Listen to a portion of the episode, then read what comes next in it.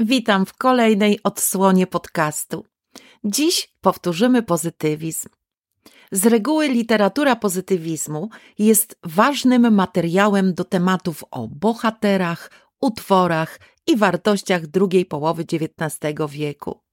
Więc dziś rzeczy najważniejsze, bez znajomości których nawet nie wchodzimy do sali egzaminacyjnej. Ale najpierw intro. To jest Matura na Maxa.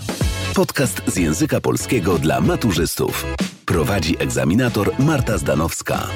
Notatki z bieżącego odcinka znajdziesz na www.wielkapowtórkamaturalna.pl Na ogół trudno jest precyzyjnie wyznaczyć daty graniczne epoki. I nie inaczej jest w przypadku pozytywizmu. Umownie przyjmuje się, że w Europie okres ten zawiera się w czasie około 30 lat, czyli mniej więcej od 1850 roku do lat 80. XIX wieku. Źródła nazwy pozytywizm upatruje się w wykładach filozofii pozytywnej, czyli takim sześciotomowym dziele Augusta Comta, który odrzucał metafizykę jako nieuprawnioną spekulację, a religię jako oparty na fikcyjnych założeniach zabobon i w ten sposób przyznawał pierwszeństwo opartej na naukach przyrodniczych, czysto faktycznej wiedzy empirycznej. Pozytywnym człowiekiem, filozofem był zatem ten, kto unikał tworów abstrakcyjnych, a akceptował jedynie rzeczy konkretne, względne. Innymi słowy, bycie pozytywnym oznaczało bycie realistą, praktykiem, jakbyśmy dziś powiedzieli, takim człowiekiem życiowym. Polski pozytywizm to umownie okres między 1864 rokiem a 1890. Początek, czyli rok 1864, to przede wszystkim klęska powstania styczniowego i ogromna, niespotykana wcześniej skala represji, które spadły na społeczeństwo polskie. To również y, zarządzane przez carskie władze uwłaszczenie chłopów, które miało doprowadzić do ostatecznego oddzielenia interesów chłopstwa i szlachty, wśród której tradycyjnie popularne były myśli o przywróceniu państwowości polskiej. Natomiast w roku 1890 na arenę wkroczyło nowe pokolenie twórców i poetów zarażonych modernizmem i jakkolwiek wciąż powstawały ważne dzieła, mocno osadzone w duchu pozytywistycznym, to ten właśnie rok uznaje się nie tylko za koniec pozytywizmu w Polsce, ale też za początek okresu zwanego Młodą Polską. Już przy próbie periodyzacji polskiego pozytywizmu możemy mieć trudności ze ścisłym trzymaniem się tych umownych ram czasowych. Mamy najpierw fazę przedpowstaniową. Można by ją nazwać prepozytywizmem, dlatego że już w okresie przed wybuchem powstania styczniowego działali prekursorzy nowego sposobu myślenia i postrzegania otoczenia. I oni byli pod wpływem prac zachodnioeuropejskich filozofów w rodzaju Augusta Comta, czy Johna Stuarta Milla, czy Herberta Spencera. Potem faza wstępna pozytywizmu, zwana często fazą literatury tendencyjnej. Literatura tendencyjna to jest tak zwana literatura z tezą, którą należało udowodnić. W tym okresie kształtuje się i krystalizuje program polskiego pozytywizmu, a hasła głoszone przez piewców zyskują na popularności i później te hasła omówimy. Następnie mamy złoty okres nowelistyki polskiej. Przypada on na drugą połowę lat 70. XIX wieku. Nowela staje się jednym z najbardziej popularnych gatunków literackich i w efekcie powstają tutaj najsłynniejsze nowele tego okresu. I potem mamy fazę dojrzałego realizmu, To jest właściwie szczytowa faza pozytywizmu. Ona przypada na lata 80. XIX wieku i to jest okres rozwoju powieści realistycznej. No i potem schyłek epoki, czyli ostatnia dekada XIX stulecia, pozytywizm ustępuje miejsca modernizmowi. Jeśli chodzi o filozofię epoki, ogłoszona przez Augusta Comta główna teza pozytywizmu, zakładająca, że jedynie prawdziwą jest ta wiedza naukowa, którą możemy zdobyć w drodze pozytywnej weryfikacji teorii za pomocą doświadczenia, zyskała wielu orędowników i kontynuatorów. Laur pierwszeństwa należy się oczywiście francuskiemu filozofowi. August Comte, jak już wspomniałam, w dziele zatytułowanym Wykłady filozofii pozytywnej określił ideowy fundament pozytywizmu. Można to sprowadzić do kilku zasadniczych twierdzeń. Po pierwsze, należy zajmować się wyłącznie przedmiotami rzeczywistymi i badać to, co jest dostępne umysłowi. Po drugie, powinno się rozważać wyłącznie tematy pożyteczne, służące polepszeniu życia. I po trzecie, trzeba ograniczyć się do przedmiotów, o których można uzyskać wiedzę pewną. Postulat użyteczności wszystkich działań człowieka akcentował kolejny ważny filozof John Stuart Mill. Ten angielski filozof, ekonomista i polityk był kontynuatorem wywodzącej się jeszcze z XVIII wieku koncepcji utylitaryzmu, zwanej też filozofią zdrowego rozsądku. Podstawą do oceny sensu działań człowieka była zasada użyteczności, czyli zasada, według której godne pochwały jest tylko takie postępowanie, dzięki któremu można osiągnąć wymierne, czyli praktyczne cele. Innym znanym kontynuatorem idei sformułowanej przez Comta był twórca ewolucjonizmu, czyli angielski filozof i socjolog Herbert Spencer. Według sformułowanych przez niego twierdzeń, ewolucja jest niezbędnym elementem rozwoju i postępu ludzkości, a prawo ewolucji jest prawem powszechnym, rządzącym nie tylko w świecie przyrody żywej, ale wyjaśniającym formowanie się planet, kształtowanie umysłu, no i funkcjonowanie człowieka w społeczeństwie. Na gruncie literatury i sztuki istotne, pozytywistyczne piętno odcisnął również Hippolyte Taine, francuski krytyk literacki i historyk sztuki, orędownik pozytywistycznej interpretacji kultury. Według Taina człowiek jest uzależniony od otoczenia, jest zdeterminowany przez zespół wpływających na niego czynników. Są to takie czynniki jak rasa, czyli jakie cechy dziedziczymy, środowisko, czyli gdzie się wychowujemy, i moment dziejowy, czyli w jakim czasie historycznym żyjemy. Pisarz i jego dzieło w oczywisty sposób podlegają tym samym warunkom. W konsekwencji więc utwór literacki jest pochodną determinantów, które wpływają na jego twórcę, i taki pogląd zwany jest determinizmem środowiskowym.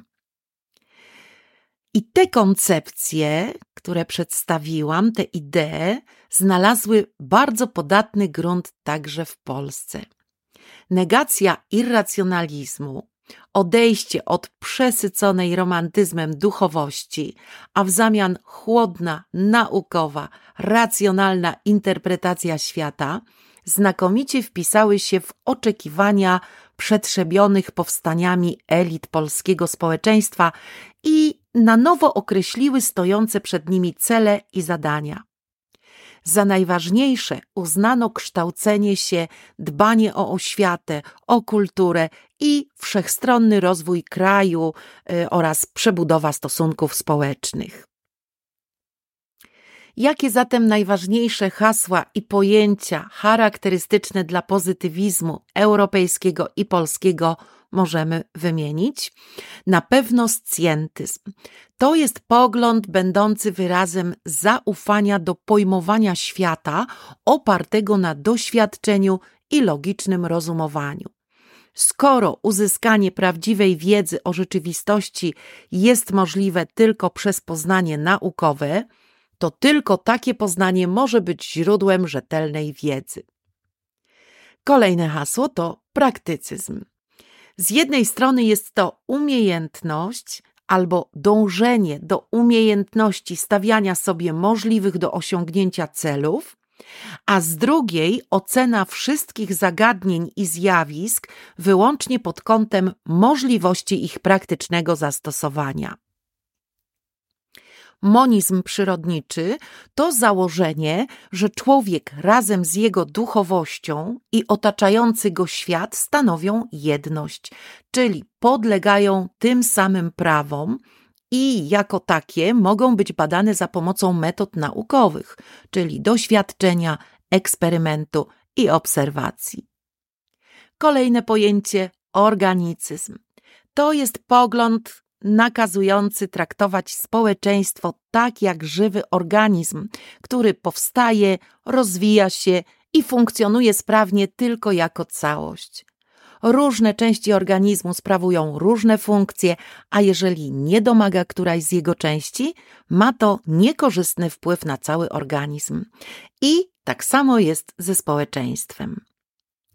Kolejne pojęcie to agnostycyzm. To jest przekonanie o tym, że niemożliwe jest definitywne poznanie świata i rządzących nim praw, a przedmiotem badania może być tylko to, co poznać możemy za pomocą zmysłów. Pogląd ten znakomicie opisał Bertrand Russell. Na pytanie, kto to jest agnostyk, odpowiedział: Chrześcijanie twierdzą, że wiemy, że Bóg jest, ateiści, że wiemy, że Boga nie ma. Natomiast agnostycy przyjmują, że nie ma dostatecznych podstaw, aby potwierdzić istnienie Boga lub mu zaprzeczyć. I to właśnie agnostyk. Kolejne pojęcie minimalizm. To jest pogląd, według którego człowiek powinien koncentrować się i badać wyłącznie to, co jest dostępne i możliwe do zbadania. Relatywizm to z kolei pogląd, według którego wszystko jest względne, a więc nie istnieją pojęcia i prawdy absolutne i uniwersalne. I zasadność pojęć takich jak dobro, zło, piękno zależy wyłącznie od kontekstu, od okoliczności przyjętych założeń czy też podstaw kulturowych. Tak uważali relatywiści. Do tych pojęć powinniśmy jeszcze dołączyć ewolucjonizm, utylitaryzm i determinizm, ale te pojęcia wyjaśniłam przy filozofii epoki. Przedstawiciele polskiego pozytywizmu za jeden z najważniejszych celów uznali przebudowę stosunków społecznych, w związku z czym pojawiły się dwa autonomiczne i charakterystyczne tylko dla naszego pozytywizmu postulaty praca organiczna i praca u podstaw. Praca organiczna to w istocie rozwinięcie koncepcji organicyzmu. Idea pracy organicznej to nic innego jak praktyczna realizacja teorii, która zakłada, że społeczeństwo jest swego rodzaju organizmem, który sprawnie funkcjonuje tylko wtedy, gdy zdrowe i silne są jego poszczególne organy. Więc główny nacisk kierowano na podjęcie przez wszystkie warstwy społeczeństwa solidarnego wysiłku na rzecz rozwoju gospodarki oraz na wzmocnienie wewnętrznych więzi między poszczególnymi warstwami połączonymi realizacją wspólnego celu. Natomiast głównym celem pracy u podstaw było zarówno podniesienie poziomu życia najuboższych warstw społeczeństwa, a więc przede wszystkim chłopów, ale także walka z postępującą germanizacją i rusyfikacją prowadzoną przez zaborców. Miała to być głównie praca natury oświatowej, a więc nauczyciele, lekarze, społecznicy szli w lud, zakładali szkoły, biblioteki, spółdzielnie rolnicze, koła gospodyń wiejskich, no i w ten sposób realizowali postulat oświecania i reformowania klas niższych i najbiedniejszych, a więc chłopów i biedoty miejskiej, bo one były najbardziej zaniedbane i tak naprawdę nie czuły się częścią narodu, bo jedyne co czuły to głód i niesprawiedliwość. I do tego dołączmy jeszcze dwa pojęcia: emancypacja kobiet tu kwestia emancypacji kobiet pojawiła się w pierwszej połowie XIX wieku i związana była z potrzebą uczynienia z kobiety pełnoprawnego członka społeczeństwa, a więc miała na celu nadanie jej statusu prawnego i zapewnienie solidnej edukacji, która otwierałaby drogę do zdobycia pracy zarobkowej. Opowiadano się też za zwiększeniem udziału kobiet w życiu publicznym i za ich dostępem do szkół średnich, do szkół wyższych. Postulowano poszerzenie ich aktywności i położenie nacisku na właśnie właściwą edukację. I asymilacja Żydów Asymilacja Żydów była jednym z postulatów epoki. Panowało wówczas w niektórych kręgach takie przekonanie, że wyznawcy judaizmu są ludźmi gorszej kategorii.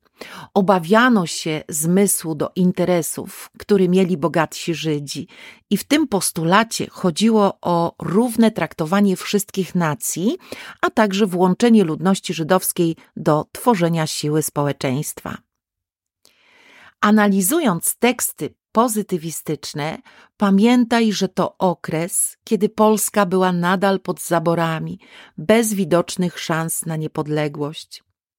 W Polsce pozytywizm zamyka okres wielkich zrywów niepodległościowych. Ściślej mówiąc, jest efektem klęski tych zrywów i próbą skierowania aktywności Polaków w kierunku pracy u podstaw w kierunku codziennego, konsekwentnego robienia rzeczy małych w celu osiągnięcia w przyszłości rzeczy wielkich. Ci, którzy wzywali do romantycznych czynów zbrojnych, stracili w tej epoce popularność. Zaczęto uznawać, że w istniejącej sytuacji najważniejsze jest wzmocnienie społeczeństwa i narodu właśnie głównie poprzez wspieranie gospodarki i oświaty. Więcej informacji znajdziesz na naszej stronie internetowej www.wielkapowtórkamaturalna.pl oraz na Instagramie i na TikToku.